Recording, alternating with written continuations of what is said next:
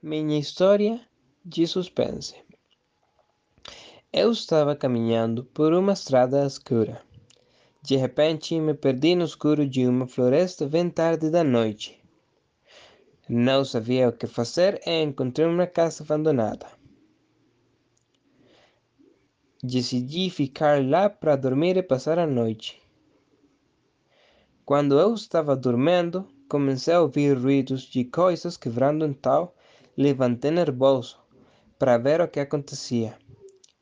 Andei por várias partes da casa e os sons vinham de umas escadas que pareciam não ter fim.